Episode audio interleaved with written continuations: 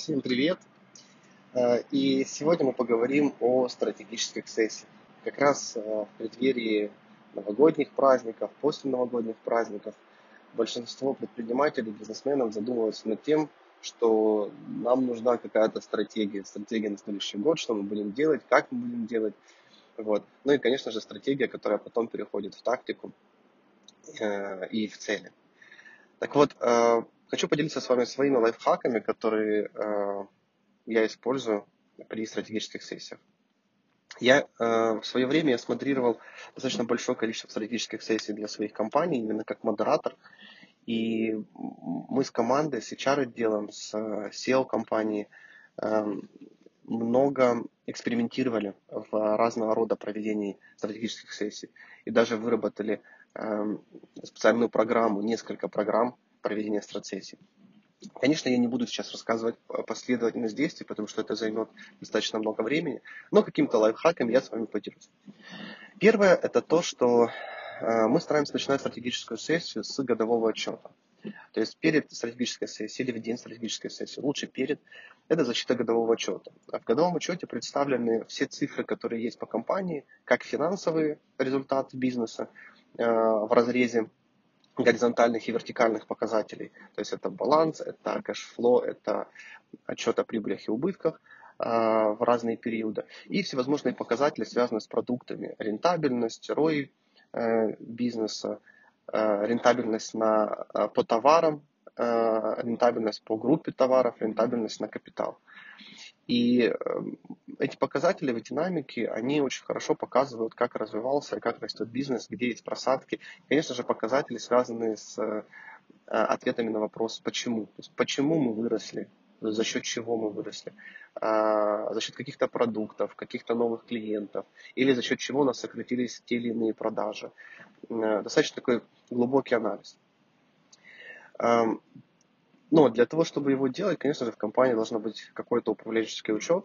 Вот, и собственник бизнеса, конечно же, должен понимать о том, э, что такое э, финансовые отчеты. А после этого э, на самой стратегической сессии она может делаться по-разному, она может делаться отдельно в команде самостоятельно, потом подниматься наверх и редактироваться, может делаться сверху вниз, то есть собственник опускает вниз цели компании или стратегию компании, такое тоже возможно, и заряжает команду на ее достижение. Ну и может делаться сверху вниз, снизу вверх, то есть в таком порядке, что опустили, подняли, опустили, подняли какие-то задачи и нашли какую-то ту середину, которая важна для собственника бизнеса, которая важна для команды, и в таком групповой динамике рождаются интересные идеи, интересные мысли. На стратегическую сессию, конечно же, приглашать команду, должна работать команда, которая будет заниматься потом достижением этих целей. И желательно, чтобы это были еще руководители разных отделов, типа финансового отдела, логистики, склада, маркетинг, э, ну и так далее, которые, э, если они имеют отношение к продукту, к, к услуге, к продажам, то они могут очень помочь своим э, нестандартным мышлением. Значит, что мы еще делаем? Мы делаем обязательно свод-анализ э, по каждой, э, по каждой компании. Вот. Э, мы делаем 4P анализ. Вот. Мы прогнозируем, какие действия нам нужно сделать, как оборонительные, наступательные внутри бизнеса после свод-анализа. И мы переходим к формату, к формату трех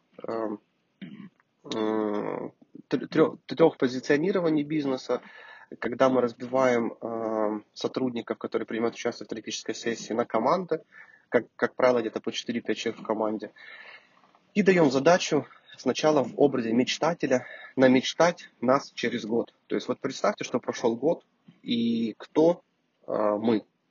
А в разрезе э, финансовых показателей, то есть сколько мы продаем, какой у нас объем рынка, сколько мы зарабатываем денег, со сколькими клиентами мы работаем, в каких странах мы работаем, в каких городах мы работаем, какие продукты мы предлагаем, какие услуги мы предлагаем, чего мы достигли, сколько человек у нас в команде, кто эти люди, что они делают, ну и так далее, и так далее. То есть максимум, максимум показателей, которые а, можно сделать. И здесь есть одно правило – а, нет ограничений. Нет вообще никаких ограничений. Мы мечтаем, как будто бы если мы можем все, абсолютно все.